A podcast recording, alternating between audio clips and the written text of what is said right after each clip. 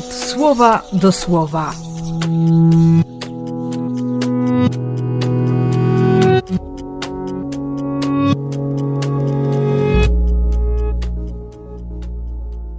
Piąty czerwca, poniedziałek.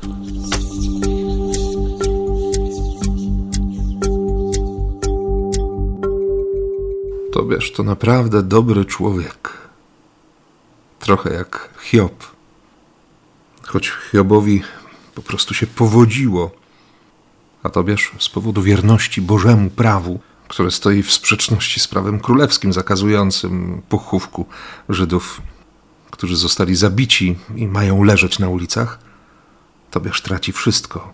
Potem zmienia się król, Ktoś z krewnych Tobiasza interweniuje u nowego władcy i król pozwala wrócić Tobiaszowi z wygnania.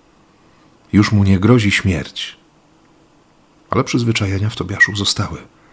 Kiedy widzi nieszczęście, kiedy wie, że, że któryś z jego rodaków stracił życie, to wybiega nawet z uczty, którą zorganizował jako dziękczynienie za powrót, za błogosławieństwo Boże wybiega z tej uczty po to, żeby spełnić uczynek miłosierdzia.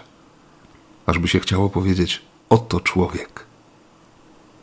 Oczywiście to słowo zadaje mi pytanie o, o moją wierność, o to, jak poważnie traktuję przykazania Boże. Czy naprawdę jestem świadkiem miłosierdzia? Jaką wartość ma dla mnie słowo Boga? No właśnie, to wcielone słowo Boga które przychodzi nieustannie do winnicy i, i oddaje życie.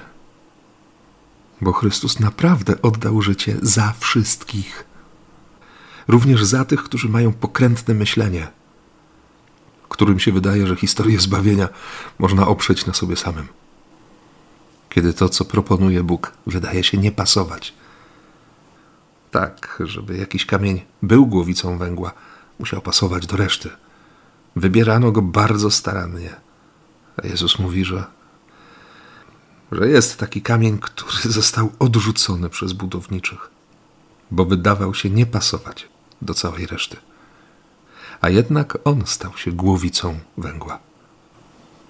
Bardzo szczerze proszę dzisiaj Jezusa o to, żebym z Jego perspektywy zobaczył to wszystko, co mi nie pasuje bo może się okazać, że, że mam po prostu problem z oczami albo z sercem. I Ciebie też w tę dzisiejszą modlitwę włączam bardzo, bardzo świadomie i bardzo konkretnie. I błogosławię w imię Ojca i Syna i Ducha Świętego.